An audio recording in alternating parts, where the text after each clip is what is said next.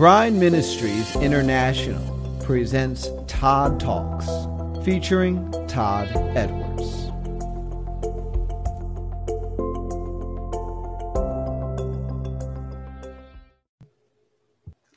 Great.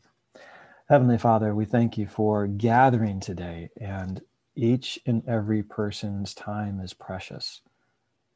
We thank you that you have uh, put aside time for us to gather together and to lift you up. So, Holy Spirit, we ask that you would be in the midst and that the testimony of Yeshua would be high and mighty, and that we would all be drawn to the goodness of who you are your kindness, your, your patience, your grace, your mercy, your holiness, your power, your, your judgment, your justice, your wrath. May we experience you in, in new ways today. For you are endless, and your power and your omniscience and your omnipresence is forevermore. So we decry, we cry, Holy, holy, holy unto you. We thank you that you are a wall of protection around about us and that you have ordained this time that we would gather and hang out with one another and encourage one another and lift you up and declare your word so, Holy Spirit, come and have your way. May the word be anointed. Father, we ask that you would park your throne in the midst of us, that you would bring down justice and judgment, and that your voice would be heard. Your voice would be heard from the temple, your voice would be heard through the heavens and into the earth, and that would resonate in our spirit, soul, and body, that the frequency of heaven and your throne would resonate here in this place. We ask that you would protect and anoint the technology, uh, the recording, that you would keep us in a place of peace, that you would block all confusion and any obstacles or interruptions, but that we would find a place in that secret place, even right now, even amongst each other, that we are gathered in the secret place together, that we are hanging out at the banquet hall in listening to the stories of Yeshua. That we would experience the expressions on his face, that we would even smell the fragrance off of his body. May we smell the frankincense and the myrrh. May we feel his heartbeat as we reach our hands out and touch him. So we ask that the word would come alive, for in the beginning was the word, and the word was with God, and the word was God. And the same in the beginning was with God, and the Word became flesh and dwelt among us. So we invite you to dwell with us. You, Yeshua, and the Father, make your abode in us. You said you'd never leave us or forsake us, but you would make your abode in us. So we cry out to you and say, You are our God, and we are your people.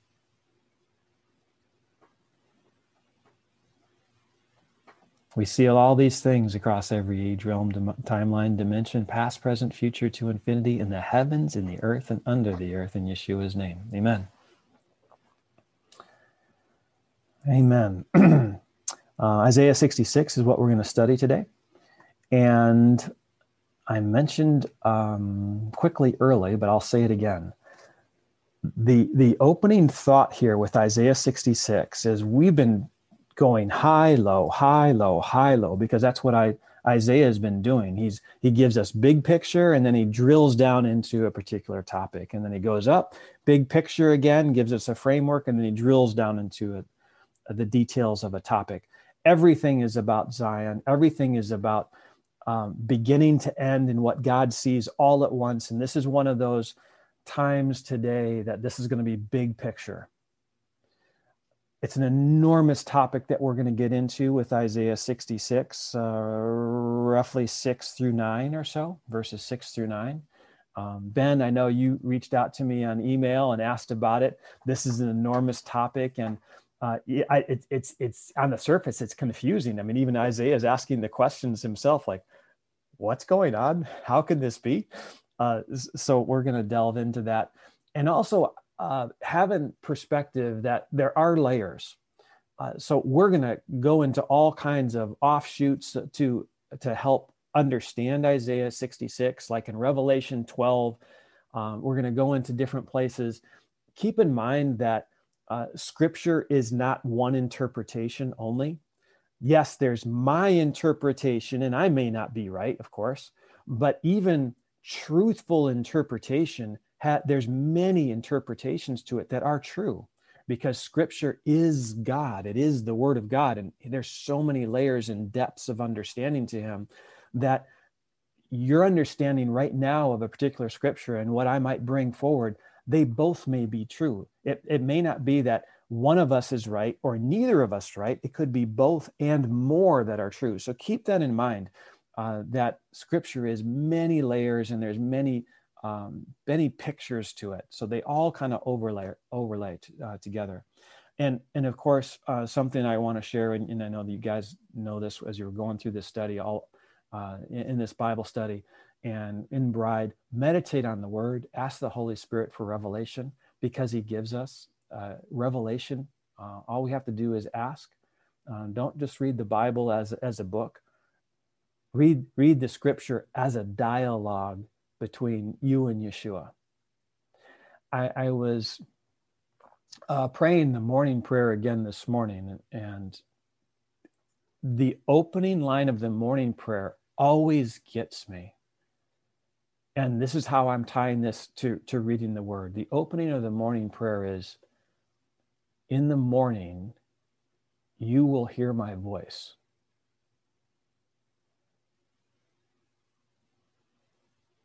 And I'm always in a position, even this morning, I will, I, I start praying. I'm like, really? The God of all creation hears my voice? Um, I, I tremble at that thought that he actually hears my voice. And it's the beginning of wisdom, the beginning of understanding is having the fear of Yahweh. And I'm fearful of even hearing his voice and him hearing my voice. I mean, what a mighty thing it is to just think about that. He hears our voice. So he loves hearing our voice. So have that dialogue even in scripture. I mean, I open up the scriptures and I tremble at it. It's like, wow, I'm actually having dialogue with the living God as I'm reading. I mean, how awesome is that? Um, Psalm 33 came to mind this week. uh, some, something for you guys to consider in, in prayer. This is something that I'm, I'm thinking is, is going on, of course, in the earth. There's a couple verses that, that come to mind. Uh, that was, I was praying that quite a bit this week. Psalm 33, just a couple of verses, rejoice in Yahweh. O you righteous, for praise is comely, uh, comely to, for the upright. So this psalm is not just for anybody, even anybody in the body. It is for those that are righteous. Verse 5 He loves righteousness and judgment. So, righteousness is another word for just, translated justice. So, justice and judgment, righteousness and judgment, those are the pillars of his throne. The earth is full of the goodness of Yahweh. I mean, we're struggling with so many different issues in our lives and around us. And yet, he says the goodness of Yahweh is there there's again big picture. Think about what he's taking us through and we're going to see this in isaiah 66 he loves righteousness and judgment. We need more righteousness and judgment. So something to declare into the earth. Um, let the earth verse 8 let the earth fear yahweh. Let the inhabitants of the world stand in awe of him. This is what i was getting at is really you hear my voice? You hear my voice I mean, it's one thing from I think for me to hear his voice, but you hear my voice? I mean, who, who am I? But he does, and he loves it. He loves declaring justice and righteousness through us. He loves declaring judgment through us. Verse 10 uh, Yahweh brings the counsel of the nations to naught. He makes the devices, and we talked a lot last time about devices, machines, imaginations, how it all ties together, of the people of none effect. So everything that the people do to place up in their minds all these constructs that then form in the spirit realm, he brings them all to nothing. It's nothing to him. Kind of like Psalm 2, he, he laughs at the counsels of the, the wicked and the counsels of the kings of the earth. And verse 12 Blessed is the nation whose Elohim is Yahweh, and the people for he has chosen of his own inheritance. Yahweh looks from the heaven and beholds the sons of men. From the place of his habitation, he looks upon all the inhabitants of the earth. And that's what kind of ties together with He hears my voice. He hears your voice. He's above all things. He's got everything in His sovereign view, and He's using us to partner with Him. And He's not afraid of anything. And He's partnering with us and listening to our voice. I mean, if anything that He should be afraid of is to use us.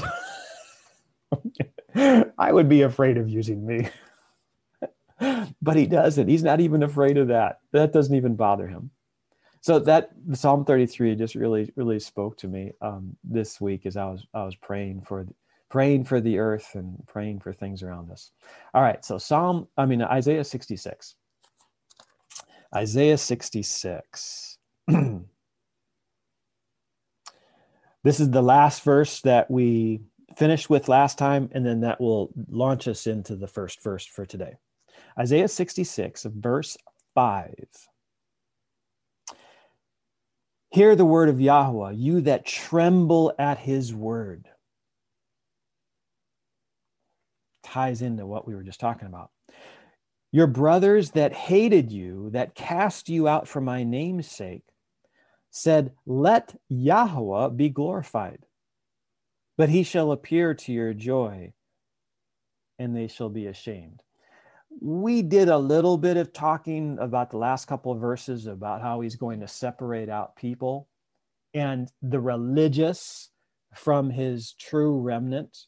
He's not even talking about separating out the remnants from from people that are denying him. He's talking about separating out the remnant from those that seem to be the remnant but that are really not. They're even declaring Yahweh's name. So he's describing those. Now, here's the big picture concept this is not today is not going to be kind of a, a, deep dive into personally i don't think. I think it's going to be more this is for big picture understanding. This is for those that are seated with him in the heavenly places in zion. So he's separating out those that are seated in heavenly places in zion operating in zion with those that are not He's separating out the believers even from amongst their families. And that's what he's saying, brothers and sisters, even those that are saying they're doing God's work and accusing you, I'm going to separate them out. So this is not obvious separate uh, obvious separation. I think this goes back to when Yeshua is talking to the angels and uh, he's talking about the angels being sent out to remove the tares from the earth and said, Do not do that lest you harm the wheat, because the wheat and the tares look kind of similar as they're growing up.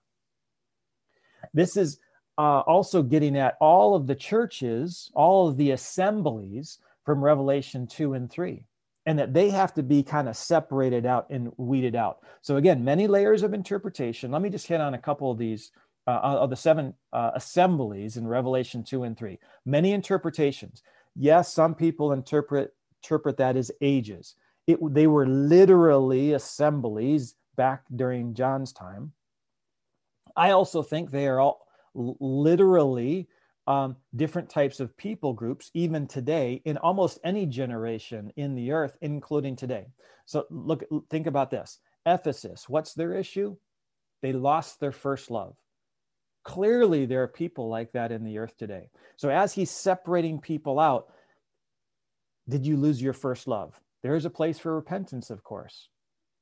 Uh, to the church of uh, assembly of Smyrna, they were amongst the false Jews, the synagogue of Satan. And we've spent some time time in that. Was that then? Absolutely. Is that today? Absolutely. Part of the biggest deception is the synagogue of Satan of all the definitions of Jews that we've gone through, but not the ones that are pretending to be of the tribe of Judah, pretending to be of God's people. So all of that is in there. Yep, Corey Zionism, exactly. We're studying the whole, this whole study has been on Zion, but it's not Zionism. And I, I know when Hope um, puts out the podcast, she keeps ta- uh, she keep, keeps putting it in the in the writings. This is not a study on Zionism. Even that, so that's all, all thrown up. So the Assembly of Pergamos, they allowed money to influence them. And then that became a stumbling block as they had different organizations that were monetarily influencing them to be placed in front of the people. Of course, that's happening today. So get, Yahweh is going to separate all of that stuff out. The assembly of Thyatira, they were tolerating Jezebel, a seducing spirit, a lustful spirit.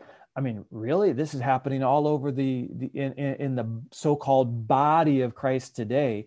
Of this person committing adultery, this leader doing this. I mean, on and on. Um, I, Ravi Zacharias reports after his his death. I mean, it's all over the place.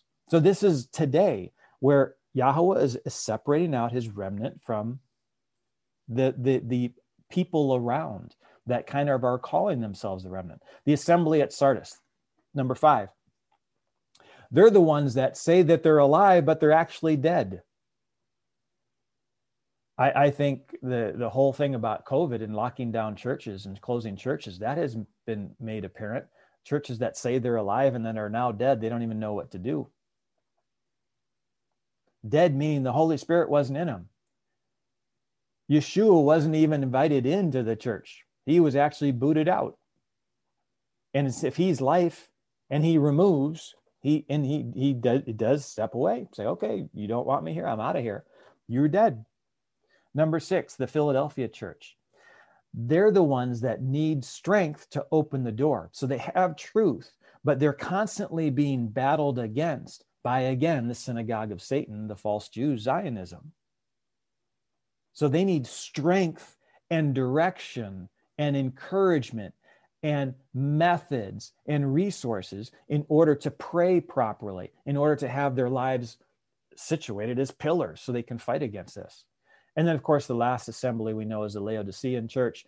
They're just lukewarm and willy nilly. They don't care. They're in and out. They're not hot or cold. So, this is all today as part of what he is separating out. And these are the folks that say, we're doing this in Yahweh's name. Well, going back to Exodus chapter 32, in fact, I'll, I'll let's let's pull that up. So, Exodus chapter 32, so you guys can see this with your own eyes and not just believe what I'm saying. But during the golden calf, Exodus 32, verse 5. So, when Aaron built the golden calf, Exodus 32, verse 5, when Aaron built the golden calf, when he saw it, he built an altar before it. And Aaron made proclamation and said, Listen to this Tomorrow is a feast to Yahweh. He was even calling the golden calf Yahweh. This is Yahweh, everybody. I mean, really? So here we have now people in uh, Isaiah 66 5 that saying, yeah, we're going to shame you. We are going to destroy you and we're going to do it in the name of jesus. We're going to do it in the name of yeshua. We're going to do it in the name of yahweh. We're going to do it in the name of god. We're going to do it by the power of the holy spirit and all these ups and downs that we're getting people are doing that in god's name and, and you guys that are survivors you know this you see the false jesuses all, all over the place There, a lot of the, the rituals are done in the name of religion, in the name of God. And sure enough, here's Aaron saying, Look at this golden calf. This is Yahweh. He's the one that delivered you out of Egypt. And the same thing is happening at the end. So that's what is taking place in the, the in the end right now in separation uh, for us and it's being done by our brothers it says our family now that word brother is uh, Strong's uh, 251. Ah, ah is how it uh, how it's uh, said. The first mention of that goes back to Genesis 4 2, talking about Cain and Abel. So the brothers, the family members that come against us and persecute us in the name of Yahweh, it goes back to the same battle, seed line battle, back to Cain and Abel. There's always a seed line battle taking place throughout Scripture Satan's seed, Yahweh's seed. And it's a fight, but they're of a different spirit. The word hate that, that comes out of uh, Isaiah 66, verse 5, the, talking about the brothers hating us. That Strong's 8130 saw nay. The first mention of that refers to Laban, Rebecca's brother, who hates Jacob. He hates the seed. So even though Rebecca is the mom of Jacob and she has this brother Laban, they're the same physical seed, they're not the same spiritual seed. There's something different about them. So there's hatred even amongst the seed line. Again, seed line battle. So this this is always taking place throughout Scripture, always taking place. Um, Ephesians three fifteen. Put this in the chat. I'm going to pick up my my chatting, texting. Ephesians 3 15 and 16. Now, this gives us more depth to what Paul is saying here in Ephesians 3 15, of whom the whole family in heaven and in earth, the family in heaven, the family in Zion, and in earth, Zion's kids, Yahweh's spirits, human spirits that he created that have now been sent to earth, are named after him that he would grant you, according to the riches of his glory, to be strengthened with might by his spirit in the inner man. He is saying, I have created this human spirit in my image. That brother or sister is in the family of heaven. I have sent them down to earth as an assignment. And the way they get through their assignment is to strengthen their inner man by my spirit because they will be battling against the seeds of Satan, the synagogue of Satan, that's going to sow all kinds of division and deceptively say that they are doing Yahweh's work. So, by the Spirit, I need to strengthen them. That's what Paul is saying. Isaiah 66, verse 6. a voice of noise from the city, a voice from the temple, a voice of Yahweh that renders recompense to his enemies. So, what is the city? The city is Zion. So, Yahweh's voice is coming from Zion. And then, and and, then within Zion, his voice is coming from the temple. So there's this constant pattern outer court, inner court, holy of holies. Constant pattern the called, the chosen, the faithful. Constant pattern Israel, the Levites, the priests, Aaron and Moses. Constant pattern the 70, the 12, the three disciples as we're getting closer and closer. Same thing here is happening. He is going to speak from Zion from to everybody. Then he's going to speak from the temple to people that are are, are like the elect, the inner court folks. But then there's also going to be coming this voice that's going to deliver recompense. That those that have been tried by the refiner's fire and the fuller's soap are actually going to speak the judgments of Yah. That is a holy place to be. He's only going to give us those assignments if he can trust us for timing, For when, to where, to whom? Because when he releases judgments, it's out. There's no turning back. His word goes forth and it does not return to return void, but it will do that which it was sent for. So there is this process of closer and closer about hearing his voice. Uh, in this week's podcast, uh, that came out on Thursday with uh, Dan and Jan, Jan mentioned part of the end times deception is going to be the confusion of his voice. Uh, Matthew 24. Matthew 24.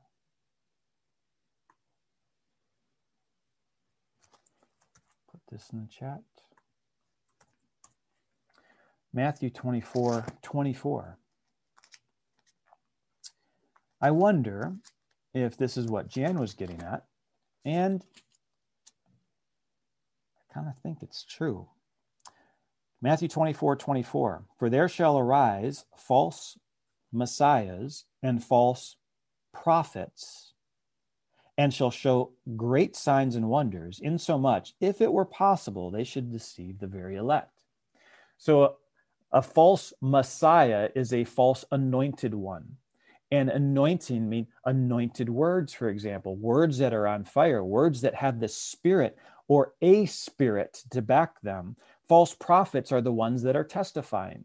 So we know that the testimony of yeshua is the spirit of prophecy. So we also know that the enemy is going to come with a false testimony and spirit of prophecy which is a voice. So we need to spend time hearing his voice. And most of you guys know this already, but I'll, I'll share this just kind of in, in general. A great way to spend time hearing his voice and cultivating and tuning that in is spend time in the Psalms. You'll, you'll, you'll get you'll get a tone of his heart, and his heart that's part of the voice because Yeshua is the heart of the Father. Then also consider the prophets because the prophets come across as stronger, unusually stronger than what we would think is Yahweh. I mean, some of Isaiah's language is just tough. It's hard. It's piercing. It's like a sword. It's boom, boom, boom. So the prophets then have the voice because the Holy Spirit is speaking through the prophets. Then, of course, read the words of Yeshua and not just the words of him healing people, him speaking kindly to people. Read his words that are in rebuke of the Pharisees. Because when we talked about the assemblies in Revelation 2 and 3, that's a rebuke of the synagogue of Satan. It's a rebuke to the seed line. And hear the intensity of his words when he's rebuking the Pharisees. It's amazing. So that those are ways to kind of tune in and start to hear into his voice.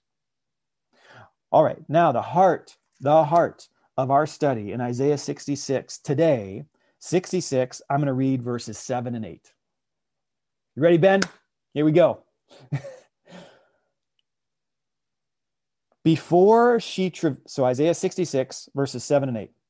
Before she travailed, she brought forth. Huh? Isn't that backwards? Before her pain came, she was delivered of a man child. Huh? Isn't that backwards? I thought you you travail and then you bring forth. You go through delivery pains and then you deliver a child. But it's saying this is the reverse. Verse 8 Who has heard such a thing? Isaiah is saying this doesn't make any sense. Who has heard such a thing? Who has seen such things? Shall the earth be made to bring forth in one day? So now he's he's understanding throughout the whole thing that the Holy Spirit's been speaking to him about. This has to do with the earth. He keeps going. Shall the earth be made to bring forth in one day? Or shall a nation, a goy, this is why that, that whole uh, interpretation of Gentile is messed up. It is a goy, it is a nation, and Abraham was going to be the father of many goyim nations. Shall a nation be born at once? Why is he asking this question? Because typically nations are birthed over generations. It takes time to, to develop a tribe into a nation and a people group, and it, it just takes centuries and centuries. How is this going to happen all at once? Now he gives us absolute clarification on what he's talking about. For as soon as Zion, Zion, Zion travailed, she brought forth her children. Okay. This, Todd, why is this a big picture? Why is this an enormous topic? Okay, let's dive into this. The frame, framework of this is that at this time, heaven and earth become aligned. Zion has not been birthed onto the earth, in part because heaven and earth are not aligned. Heaven and earth must be aligned because remember, earth will be married, according to Isaiah in Isaiah 62. Earth will be married to whom? Actually, to Zion. Wait a minute. I thought Zion was married to Yeshua. Yes, she is. this is the layers piece. I don't, I, I can't make, Dan did a, a picture, uh, a picture of in his um, higher dimensions of this multi-dimensional construct. I don't know how to make a picture of this. It is in different realms and dimensions that you have Zion is married. We know this from Isaiah 54, I believe, that the barren wife doesn't have any kids, but Zion is married, yet we are Zion, and yet we are unmarried. We will be in the marriage of the Lamb. This is true. Earth is not married, but it will be call, called married land, land according to Isaiah 62. So there's different connection points that are taking place. When heaven and earth get aligned, they're properly aligned, Zion is going to give birth with her kids. Now, her kids, and we've defined this daughters of Zion and daughters of Jerusalem. There's different layers here too. It's actually cities. See, we are Zion. We're kind of like her children, but reality, her children are us collectively as cities. That's why Isaiah spends so much time in Isaiah 61 and 62 of repairing the waste cities, the cities that were in the earth, daughters of Jerusalem, earthly, carnal, that will be daughters of Zion, spirit. Let me add another layer of understanding for this. Jacob is the fleshly man. Israel is the spirit man. So when we read in scripture the difference between Israel and Jacob, spirit and flesh or carnal, it's the same thing that we need to keep in mind. We have Zion, heavenly city, Jerusalem, earthly city. Daughters of Zion are the cities being birthed out of her in her likeness. Daughters of Jerusalem are cities being birthed from carnal, fleshly Jerusalem in her likeness. So now we have here that Zion, I mean, heaven and earth are aligned. So this is the framework. By the way, this whole birthing thing, God spoke to me about this. He said, This is why the occult sends, spends so much time on reproduction and satanic rituals, sexual rituals, because God is doing a work of birthing and they corrupt it. The symbology is all over in terms of the sexual rituals in the earth from the occult because it is a corrupt, demonic, poor, awful reflection of what God's doing here. He's actually going to birth Zion. So they just corrupt and get us off the trail by their corruption. So we run away from it. So what they've corrupted is something that's very mysterious and beautiful in what God is doing. So let's, that's the framework.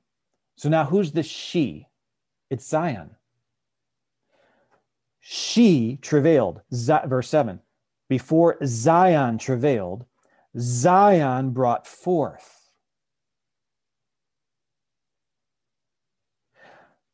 Zion, before Zion's pain came, and the pain comes right before the birth, so she hasn't given birth yet. We know this for a fact because of Isaiah 54 that she's barren.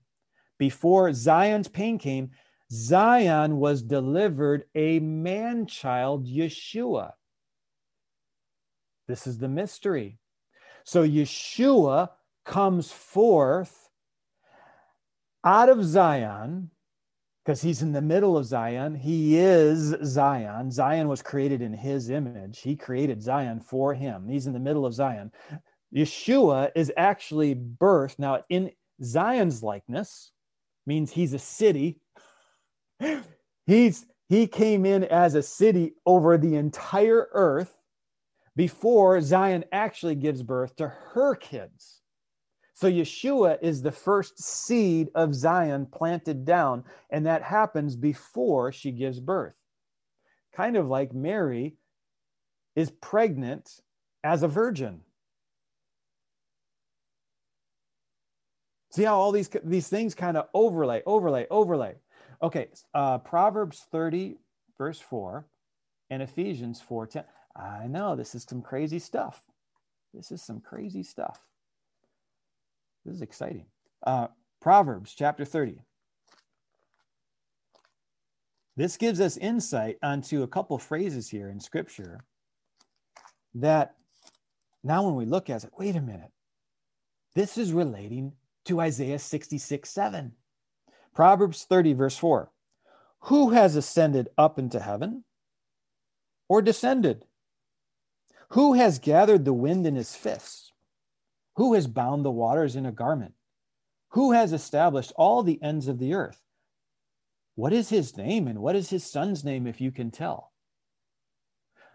The, so- Solomon is thinking, wait a minute, I'm getting revelation on there's someone coming from Zion,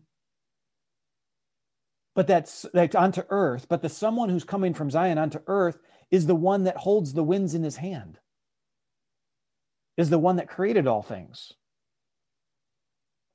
He's the one that's being birthed before the birth. Ephesians chapter 4. You can see why some of this was very confusing, but praise God, we're getting revelation on this at this time. This is amazing. Ephesians chapter 4, verse 10. he that descended, where did he descend from? He descended from Zion, is the same that also ascends up far above all heavens, that he might fill all things. And then it goes on to say, and he gave some. He gave some apostles, prophets, evangelists, pastors, teachers. What is he doing? He is then giving gifts unto the body so that they can prepare the earth to be aligned with heaven so that Zion then can birth her kids.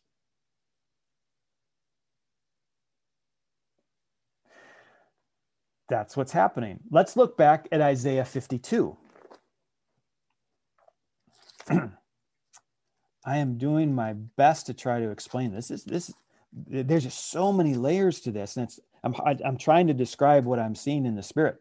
Isaiah 52, verse one. Awake, awake! Put on your strength, O Zion. Put on your beautiful garments, O Jerusalem. So now he's connecting these. He's seeing heaven, spirit man, spirit city, uh, earth, flesh city, Zion, Jerusalem. For henceforth you shall no more come into you the uncircumcised and the unclean, because the uncircumcised and the unclean, the synagogue of Satan, has been coming into Jerusalem.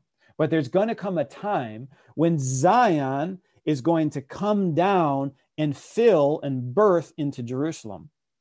So it has this whole description of what we talked, what we studied back way back in Isaiah 52. And it keeps going and talks about how the suffering servant is then going to be the key. So Isaiah 52, 13 to 15, behold, my servant shall deal prudently. He shall be exalted and extolled and very high. And many were astonished at you. His visage was so marked.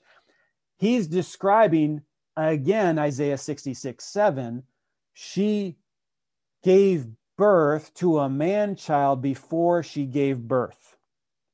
So Yeshua comes down before Zion gives birth. And once again, Isaiah 53 1 starts Who has believed our report? To whom is the arm of Yahweh revealed? He doesn't, this is incredible to Isaiah. He's asking questions here. He's asking questions here because it's the same topic, different look, different view, as he's asking questions in Isaiah 66 7. What, before Zion gives birth, she actually gave birth and Yeshua came from her. That's what's happening. Let's look at it a different way. John 12. John 12.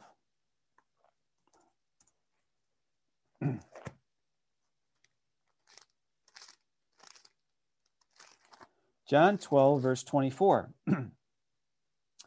verily, verily. So when he says this, it means it's a truth. It is a truth. Really pay attention to this. He's using that word twice in, on purpose to really draw our attention. Verily, verily, I say unto you, except a corn of wheat. It's not corn, it's a seed of wheat. Wheat, we're wheat except a seed of wheat fall into the ground and die. He's speaking of himself. It abides alone, but if it die, it brings forth much fruit. He is talking about he came down from Zion before Zion gave birth, died, and in the process is establishing wheat throughout the earth us individually to prepare the earth to be aligned with heaven so that Zion, the city, can be birthed into Jerusalem, the city, and then it can have daughters, city daughters, all throughout the earth. This ties to then the faithful ones will rule over cities, which are cities or daughters of, Jer- of Jerusalem, which then become, which really are at that time, daughters of Zion throughout the earth. This, this again, this is a huge concept of what's taking place. Um, the word travailed, first mention of this, and I'll throw this into the chat. First mention of travail, this is still Isaiah 60 from Isaiah 66, verse 7. First mention of this is in Genesis 8, verse 10. This also gives us a clue to the travailing, to the birthing. Genesis 8, verse 10. So now the flood has ended, the waters are starting to come down. and this is what it says Genesis 8, verse 10. And he, Noah, stayed yet another seven days. Very prophetic. It's meaning he's talking about this is the whole pattern of all creation. It's the culmination, the period of rest. It's the culmination of the seventh millennial. This is a it's a prophetic indication. And again, again means he already gave birth once. He's going to give birth again. Zion already released Yeshua. Now she is going to birth cities onto the earth. And he sent forth. That word is actually the same word, travailed, from Isaiah 66 7. That's because the interpreters had no clue what was going on here. No clue. So he travailed, and the dove, that he travailed the dove out of the ark. Meaning, he is in the ark, he is in Zion, and he's doing a he's doing a birthing again means yeshua already came came out from heaven.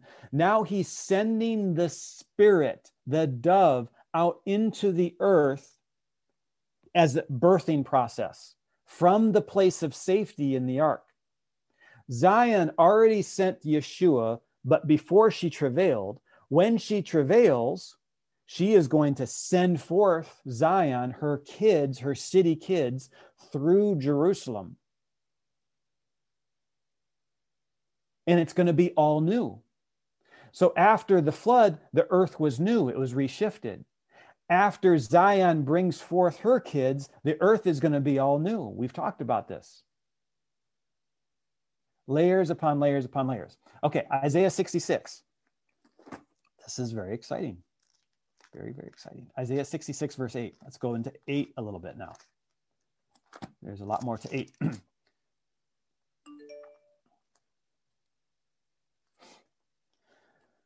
who has heard such a thing, who has seen such, such a thing, shall the earth be made to bring forth in one day, or shall the nation be born at once? For as soon as Zion travailed, she brought forth her children. Okay, so the development process, as we know as, as human beings, is nine months and it is very long compared to the speed of when a child is born. The actual labor pains to birthing a child. Compared to nine months, it's very short. Same thing, the earth is going to birth Zion's nation, Zion's city, almost like all at once. Again, nations typically, in an earthly fashion, are birthed over generations, over centuries, and they come forth of course satan corrupts that and we've seen how after especially like world war one world war two that the zionists will reconstruct a nation like iran never existed I- iraq never existed. They constructed it out of nations that were there for centuries. And now those nations of course are corrupt. And they don't they don't work together. They don't fit together. But the true process of creating a nation takes place years, centuries. But here we have a nation, a city that will be birthed instantly. It's going to be very unusual. It's an all of a sudden. So that's that's going to happen. This is what Isaiah is pondering. He's like, what? This is going to happen like right now? It's going to happen like all at once?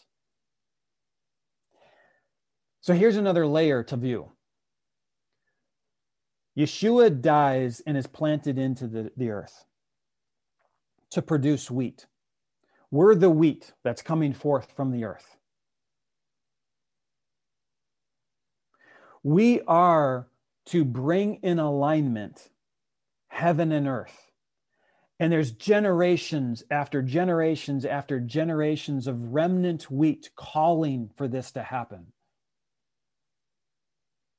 occupying the earth until this happens. But then there's this generation that is actually going to see the alignment of heaven and earth and will actually repair the waste cities and the former desolations. Is that that generation now? Are we in that generation? This was David's dream that never happened. So much so that it was under constant battle that immediately after this didn't happen, Israel gets all broken up. And there's this constant battle to try to maintain some kind of seed line through David that would come bring forth Yeshua. It's a battle of this city, city of Babylon, city of Zion.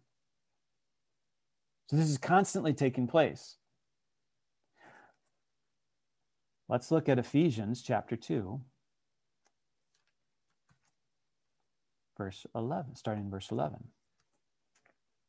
This is going to make more sense.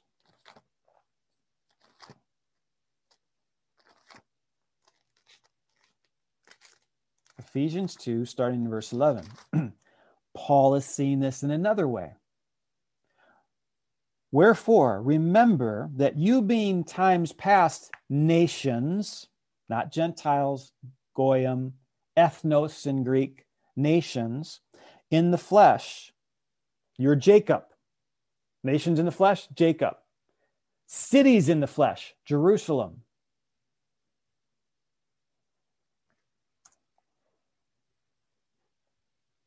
Who, being called uncircumcised, because you're flesh, you're not heavenly, by that which is called the circumcision. By the way, oh, isn't that what they just we just read in Isaiah 66 5? That our brothers and sisters are going to accuse us of not following God. That's what's happening here. That at that time you were without Messiah, being aliens from the commonwealth of Israel, heavenly Israel, spirit man Israel, and strangers from the covenants of promise, having no hope and without Elohim in the world. But now in Christ Yeshua, Yeshua HaMashiach, that's the seed that's planted in the earth. He's the one that was birthed before the birthing, who you sometimes were far off, were made near by the blood of Messiah. For he is our peace, who has made both one and has broken down the middle wall of partition. Where I'm not going to get into this, but it's really Israel and Judah. Verse 17, and came and preached peace to you that were far off and to them that were near. For through him we both have access by one Spirit unto the Father. Now, therefore, you are no more strangers and foreigners, but fellow citizens with the saints and of the household of Yahweh. Where is the citizenry? Zion. That's what Paul is getting to. And then now he gets into the whole building, building like a city, building like a house, building like a city. So Paul is picturing all this and is describing it. Revelation chapter 12. Here is another way to interpret Revelation 12. I said this up front there's many interpretations. It doesn't mean that they're one's wrong, one's right, all are wrong. It could be that they're all right. You need to weigh that by the Holy Spirit. So here is a, an interpretation now of Revelation 12 with this understanding that Zion gave birth to Yeshua before she gave birth. Revelation 12, verse 1. And there appeared a great wonder in heaven a woman. Hmm, could be Zion. Clothed with the sun and the moon under her feet, and upon her head a crown of 12 stars. Isn't Zion decked out with the 12 apostles, with the 12 tribes? Yes. Hmm. And she, being with child, cried, travailing in birth and pained to be delivered. This is the same language we just read in Isaiah 66. And there appeared another wonder in heaven, and behold, a red dragon having seven heads and ten horns and seven crowns upon, her, uh, upon his head. So immediately you have a city battle taking place and trying to prevent Zion from giving birth. And the enemy did prevent Zion from giving birth during David's time, during Solomon's time. And his tail drew a third part of the stars of heaven, did cast them to the earth, and the dragon stood before the woman, Zion, which was ready to be delivered, for to devour her child as soon as it was born. This is relating both to Yeshua and to the city of Zion on the earth or the daughter of Zion. It's both. Why not? It, it, this is in parallel to Isaiah. Then it says, and she brought forth a man child. It's the same thing in Isaiah. So she brings forth a man child, Yeshua, before she actually prevails and labors in pain. Who is to rule all nations. So we know it's Yeshua with a rod of iron. And her child was caught up unto Yahweh and to his throne. And the woman fled into the wilderness. So Zion, after releasing Yeshua, now like disappears and is hidden. I bring this up because there's a lot of parallels here to Zion giving birth to Yeshua before she gives birth. And then at the end, she actually then gives birth to her children, which is the city of Zion onto the earth in Jerusalem and throughout the earth. Something to ponder. Just wanted to share that with you. By the way, this extends then this whole vision that uh, John has in Revelation 12, goes all the way to now Revelation 13, verse 1, which I think is also interesting and ties all of this together uh, and, and kind of gives a hint. And I stood upon the sand of the sea. Where do we know sand of the sea from? Back to Abraham. So Abraham sees that his descendants are going to be like the stars of heaven, spirit man, and the sand of the sea, carnal flesh man. So John is seeing the same thing. Oh, wow. I see the descendants of Abraham in the earth. They haven't become spirit man Israel yet. They're Jacob. But they will be like the stars of heaven. You got the human spirit, you got the human body. Tying all this stuff together. This um, another layer. Let me share another layer. I'm, I'm going to jump over some other things. You'll see. I'll send out some stuff in notes, um, but just for the sake of time, I do want to share this layer. First John. First John, and I'm going to put this in the chat. This is also tied to Yeshua being birthed before Zion gives birth. What? First John 5 does? Yep. Yep, yep, yep, yep, yep, yep. First John chapter 5. You guys all know these verses, verses 6 through 8. First John 5, verse 6. This is he, Yeshua, that came by water and blood, even Yeshua Mashiach, not by water only, but by water and blood. And it is the Spirit that bears witness, because the Spirit is truth. For there are three that bear record in heaven the Father, the Word, the Holy Spirit. These three are one. And there are three that bear witness in the earth the Spirit, and the water and the blood, and these three agree in one. I'm going to share with you why I think this ties to the birthing of Yeshua from Zion before Zion gives birth. Now we turn to Leviticus 14. I was I was with some some folks. A- Angela, I know you're out there listening to this. I was with some folks, and um, uh, we're having a discussion about uh, Passover, and so much of it ties back to Leviticus. And I know Dan has even joked about my spirit's favorite book is Leviticus. There really is a lot of stuff in Leviticus that's amazing, but it's hard to understand. But this is an example of how this all kind of ties back to Yeshua. Everything is Yeshua. Leviticus is all Yeshua. Leviticus is all priesthood. So here we go. Leviticus 14. This is the purification of a leper, someone who is in sin, which we which we were right? So this is us. This is how we get purified. And there's symbolism in this that are, is going to tie to First John chapter 5, which we just read. So Leviticus chapter 14, verse 1. And Yahweh spoke unto Moses, saying, This shall be the law of the leper in the day of his cleansing. He shall be brought forth to the priest, Yeshua. And the priest shall go forth out of the camp. Now, out of the camp typically meant going on to the Mount of Olives, which was off of Mount Moriah, outside the temple. The Mount of Olives is where he died, and the Mount of Olives is where the head red heifer sacrifice was. So all, all of that's being kind of discussed a little bit here.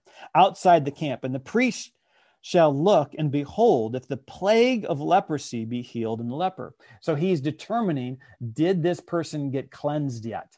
Yep, there was 4. Then shall the priest command to take for him, that is to be cleansed, listen to this, two birds alive. They're clean. It's a clean animal. Two birds. Two pigeon doves. Kind of think about John the Baptist baptizing Yeshua and he sees the Holy Spirit descend like a dove. Think about Noah sending out a turtle dove, a dove the Holy Spirit. Two pigeon doves, alive, clean. cedar wood, and scarlet and hyssop.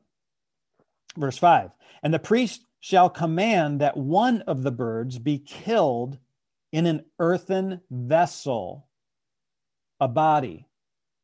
So one of the birds of the Spirit is killed in a body over running water. When Yeshua's side is pierced, it wasn't just blood coming out, it was blood and water, running water coming out. And what did he do before he died? He gave up his spirit. So the Holy Spirit goes up into heaven, his spirit remains in the earthen vessel. Remember, in the heaven, there are three that agree the Father, the Son, and the Holy Spirit. So the Holy Spirit, turtle dove, goes up. Yeshua's spirit, bird in the earthen vessel, killed. Verse 6 As for the living bird, he shall take it, the cedar wood and the scarlet and hyssop, and shall dip them and the living bird in the blood of the bird that was killed over the running water. This is the job of the Holy Spirit. And he shall sprinkle it upon him that is to be cleansed from the leprosy seven times. Means the Holy Spirit washes us with the word.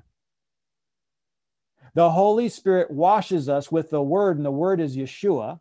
And it was Yeshua that is the bird killed in the earthen vessel, mixed with blood and water. Verse 7 shall sprinkle upon him thus cleansed from the leprosy seven times, and shall pronounce him clean, and shall let the living bird loose in the open field. So, what's happening is we have the Father, Son, and Holy Spirit agreeing in heaven. We have the Yeshua giving up the Spirit before he dies. His spirit is killed in the earthen vessel. Out comes blood and water. And then into the earth, there are three that agree the spirit, Yeshua's spirit, that was sown as a wheat seed into the earth with blood and water. And these three agree. It's an amazing picture of Yeshua being birthed from Zion before Zion gives birth into the earth so that we as wheat can be brought forth from the earth. Amazing. I hope you guys are excited. I'm excited. Isaiah 66.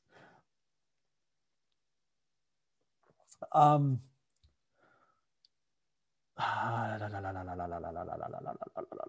where do we stop?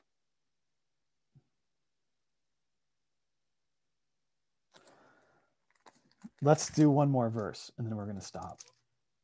Ah, ah, ah, ah, ah. Isaiah 66, verse 9. Shall I bring to birth and not cause to bring forth? Isaiah 66, verse 9. Shall I bring to the birth and not cause or beget, beget to bring forth, says Yahweh. Shall I cause to bring forth and shut the womb, says your Elohim. Um, the word birth, little, little goofy interpretation in the King James, and uh, that's why we have to dig into the Hebrew. So I'm going to put this in in the chat.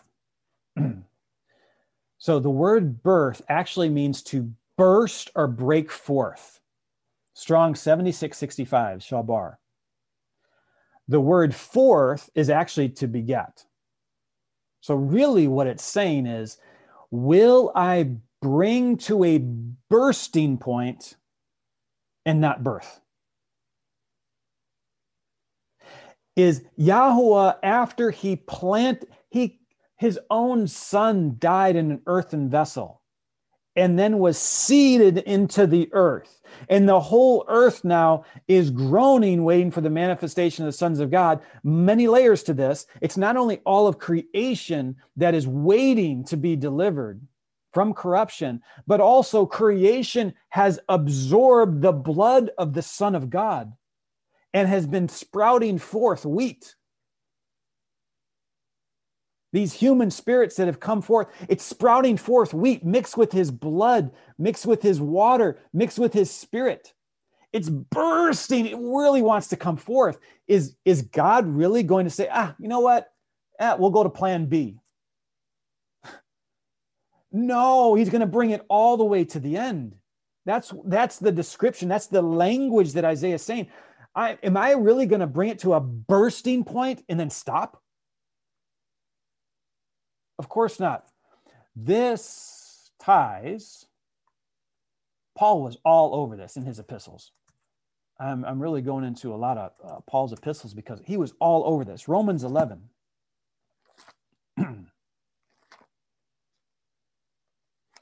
Romans chapter 11 you can see that Paul, being this great student of the Torah, was just having his eyes just wide open after the scales fall off him and he's bursting forth. He doesn't know what to do. He knows he has getting all this revelation constantly. Romans chapter 11 verses um, 25 and 26 oh by the way in the beginning of romans 11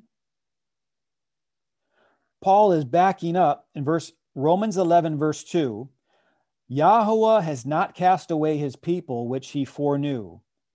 Would it not that the scripture said of Elijah? He's act, he actually references Elijah, tying to the spirit of Elijah released in the last days. So now, Romans 11, 25, with that in mind, Paul is talking about last days stuff. For I would not, brothers and sisters, that you would be ignorant of this mystery. I know this is a sode. I know this is a mystery, but you got to get this. This is really a big, big deal.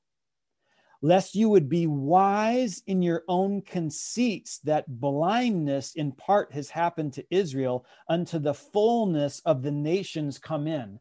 He's talking about all of the seed he wants all of the wheat throughout the entire earth because he realizes Jerusalem is just the beginning point for Zion to be birthed. That's the first daughter of Zion, but then it gets spread immediately, instantly throughout the entire earth. See, we get this picture that this is what Isaiah is saying. He does this is amazing that he's he says all of her children are going to be birthed all at once. It's not that it gets birthed into Jerusalem and then Jerusalem is a daughter of Zion. No, all of the way cities across the earth get birthed as kids as Zion. So the daughters of Zion are all through the earth in an instant. This is part of why Zion also is really Zionism is really messed up. They're saying we all got to go back to Jerusalem oh, if you're part of God's plan, you need to get your ticket, get into a boat, go back to Israel because that's the place where supposedly God's going to bring forth Zion, Zionism.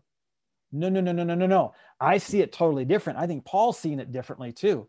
He's saying that all of the way cities across the entire earth, because he planted his blood and the water into the earth to spread out in the entire earth, waste cities everywhere. They're all going to be birthing Zion instantly, in a moment. Romans 11 25, until the fullness of the nations come in.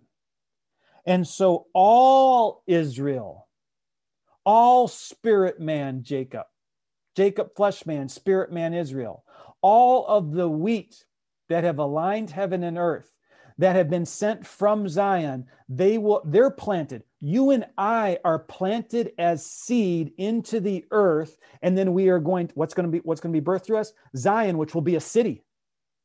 We're going to birth a city. As it is written, there will come out of Zion the deliverer He's referring back to Isaiah, what we're reading.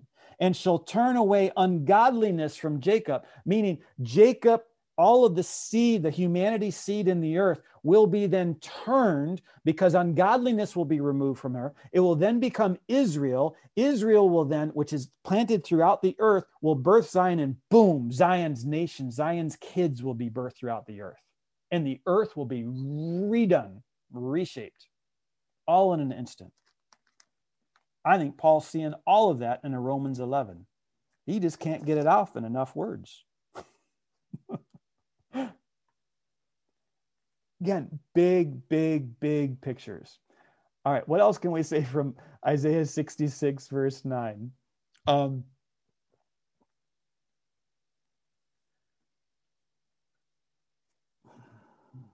let's look at this. Uh, yeah, let's look at this. This is another way to look at this. First Corinthians chapter 15. More Paul. I think Paul's trying to sneak it in like in every epistle. He's so excited about this concept. First Corinthians chapter 15, starting in verse 35. Again, many interpretations. Here is the Isaiah Zion interpretation to what Paul is describing here. 1 Corinthians 15 35. But some will say, How are the dead raised up? And with what body do they come? I think Paul's pondering wait a minute. All of these wheat, all of these human spirits that came to earth, they're in earthen vessels. How are they going to be raised up? Are they going to be raised up just as a body of immortality? I mean, this is the mindset that we have. Hallelujah. When he comes back, the dead are going to be raised in Christ first, and those that which remain will be caught up with him in the air, and mortality will put on immortality. And guess what? I get a new body, and my knees won't hurt anymore. I mean, that's the best that we're hoping for. I think Paul's pondering something else, though. And this is what I'm hinting at here. But some will say, How are the dead raised up, and with what body do they come? You fool. What, Paul? Calling us fools. That which you sow is not quickened except it die. Ooh, this ties back to Yeshua, Leviticus 14 again, and the three in the earth and the three in the heaven. And Yeshua being birthed before Zion gives birth. And that which you sow, you sow not that body it shall be, but bare grain, it may chance of wheat in some other grain. But Yahweh gives it a body as it pleases him, and to every seed his own body. All flesh is not the same flesh, but there is one kind of flesh of men, another flesh of beasts, another flesh of fishes and of birds. There is also celestial bodies and bodies terrestrial. But the glory of the celestial is one, and the glory of the terrestrial is another. There is a glory of the sun, oh, and the moon and the stars. Revelation 12. It's all tying together. For one star differs from another star in its glory, so also is the resurrection of the dead. It is sown in corruption. Jerusalem was sown in corruption. It will be raised into incorruption, Zion. It is sown in dishonor. We just read a whole bunch of passages in Isaiah, not just today, but our whole study in Isaiah. Jerusalem is groaning, Jerusalem is beat up, Jerusalem has been taken over. Zion is sad. Zion is saying, What about me? It is sown in weakness, it is raised in power to rule over the earth. It is sown a natural body. It is raised a spiritual body. Jacob, Israel, Jerusalem, Zion. There is a natural body, there is a spiritual body. So it is written the first man, Adam, was made a living soul, the last man, Adam, a quickening spirit. Albeit there was not a first, uh, that not first, which is spiritual, but that which is natural. So first Jerusalem, then Zion and after that which is spiritual. The first man is of earth, earthy. The second man is the master from heaven. As is earthy, so are the earthy, as in the heavenly, so are the heavenlies. And as we born the image of the earthy, so shall we also bear the image of the heavenly. What I my premise to you all is is when we're sown into the earth, in the earth realm as carnal, as natural, we are actually going to not only get an individual new body, we are also going to have the body of Zion, a city, a heavenly city onto the earth. For it is God who determines the glory of one body versus another. He sows us in corruption, but brings us into something totally glorious. For if we're Zion, he's not only going to give me a new body with good knees, he's going to give me a body that's actually a city. Didn't he say he's going to go away and where in his father's house are many mansions? And if it were not so, he would not tell us. And aren't we Zion? And aren't we to raise up the waste cities and, and repair the former desolations? So, what I think is actually going to happen is we will be birthed as cities. Oh, totally different concept. We talked about last time how the city, your city, ties to your spirit, and it is of your essence. Build up your city now in the spirit because it will be birthed onto the earth. My goodness.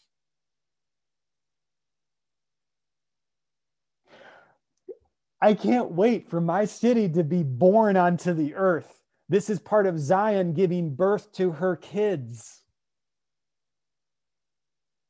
It is not just us in a resurrected body. It is not just Zion showing up in Jerusalem.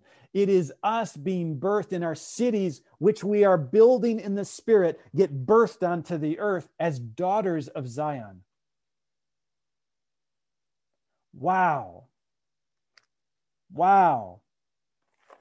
Heavenly Father, thank you for your word. Thank you that you continue to be faithful in encouraging us and blessing us and being patient with us and raising us up, continuing to strengthen us upon eagle's wings that we would run and that we would not be weary. We thank you for the spirit and the blood and the water of Yeshua that was sown into the earth. That the earth is being prepared for the cities that you are building with us in the heavens, that the earth will receive the birthing children of Zion. Oh. So we loose angels of victory declare victory, victory, victory into the earth. And we declare unto the heavens and the earth that your time is near. Earth, rejoice. Sing, clap, roar, for the king is coming. And you will finally be in the place that you were designed to be, to be the host of the daughters of Zion, of which we are. We thank you for what you are doing in the earth right now. We thank you for what you are doing in our lives right now. And we rejoice in our lack. We rejoice in our abundance. We rejoice in our cold and our hot. We rejoice when we have nothing. We rejoice when we have everything because we know that you are our great reward.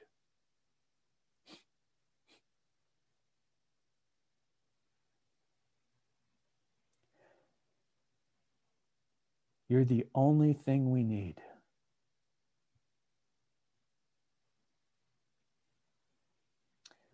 For all the heavens and all the earth and all the hosts that are in are yours. The cattle on a thousand hills, all the gold and silver are yours. And you have placed us as a city on a hill for all the earth to witness your glory within us. We are humbled that you hear our voice every day. So, Zion, we cry out to you and say, Come. We receive the beauty that God has made you to be.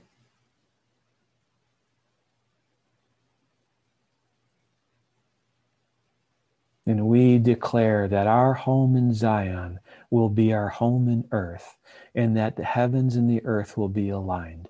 For they are witnesses against the enemy, but they are witnesses to your plan that you have written from the ages. And we were witnesses when you wrote it all down on our scrolls. We thank you for what you are doing in our lives and we embrace it because we know that all things work to the good for those that love you and according to your purposes. We pray all this in Yeshua's name. Amen. You've just listened to Todd Talks here at Bride Ministries International. Be sure to visit our website at bridemovement.com. You can support us by leaving a donation. You can also check out our other offerings, such as our church. You can check out our institute. We offer prayer resources and, of course, so much more.